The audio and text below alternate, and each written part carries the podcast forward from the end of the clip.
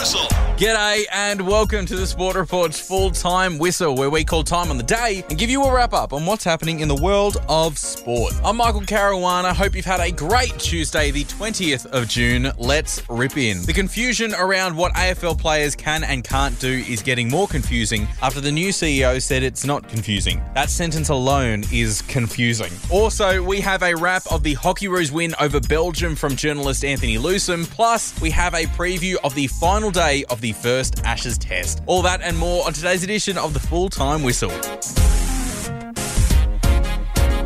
The AFL is in a state of puzzlement, I guess you could say. I'm trying to avoid using the word confusing too much in this story because that word is being thrown around a lot. Four time Premiership winner Isaac Smith has called for the AFL to explain to its players, coaches, and officials what constitutes a dangerous tackle and how best to address the issue. Smith's comments come after his former Hawthorn teammate James Sicily was issued a three match ban for this tackle on the Lions' Hugh McCluggage. Sicily, great tackle back on McCluggage after he lost the footy. Desperation from the skipper.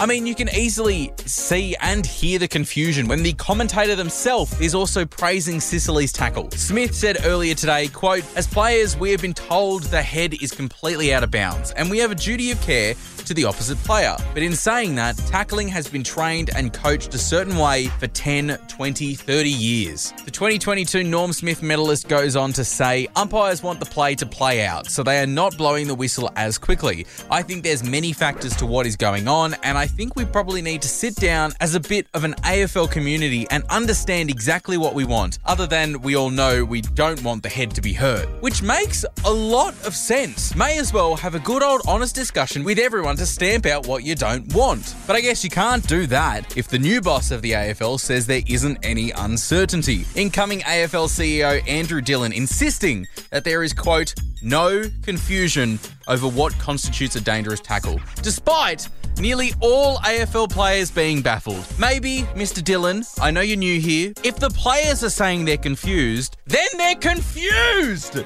Don't say they're not confused or there's no confusion if the players who you don't want to be confused are confused themselves! Oh, I am I'm confused. I am so confused.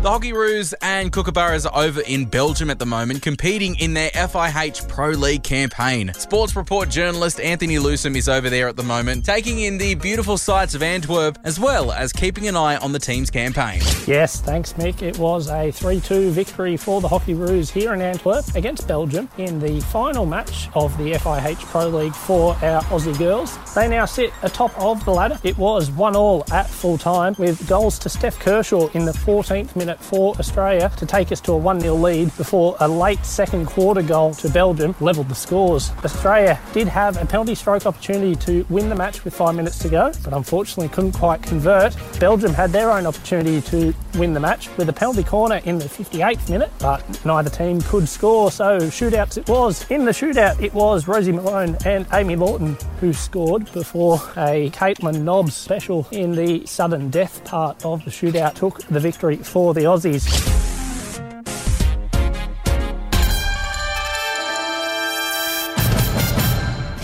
We're here. We're up to the final day of the opening test of the 2023 Ashes, and it will go down to the wire if the weather doesn't turn nasty, that is. At time of recording, yep, it is currently bucketing down rain in Birmingham. So hopefully they got those covers on early enough at Edgbaston so we can see a little bit of cricket today. Regardless though, Australia heads into the day with a slight advantage, chasing 174 runs while still having seven wickets in hand.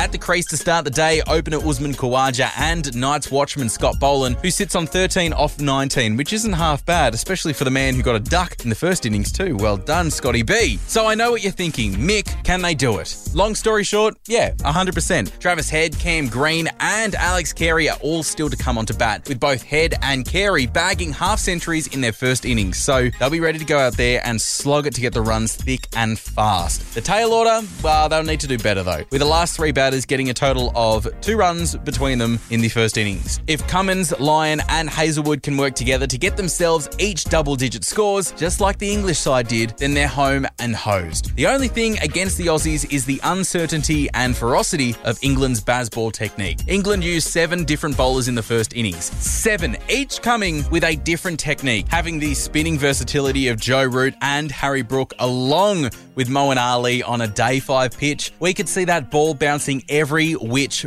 way. I'm still backing Australia though, just for the fact Khawaja is still at the crease and Ted is yet to come out, and that man is a live wire. I guess we'll see what happens tonight. It all tees off again at 8 p.m. Australian Eastern Standard Time.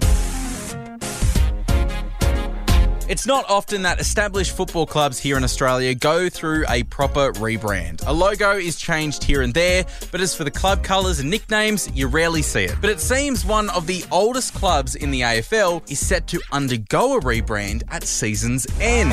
See the Bombers fly up, up to win the Premiership flag. The Essendon Bombers are considering getting rid of the Bomber aircraft on its logo, with the club to ask its members and stakeholders their view on the team. According to the Herald Sun, Essendon is considering whether its fans believe the wartime aircraft logo is the best representation of the Victorian club. And while there is no indication whether or not the Bombers nickname or the club's colours would change, one thing is for sure the famous red sash will not be going anywhere. A logo change is not the end of the world. I know a lot of former Essendon players are up in arms saying it's not right, but hey, if you look at the Melbourne Demons and the Fremantle Dockers, both of them removed their mascot from their logos in about early to mid 2010s, and they look slicker.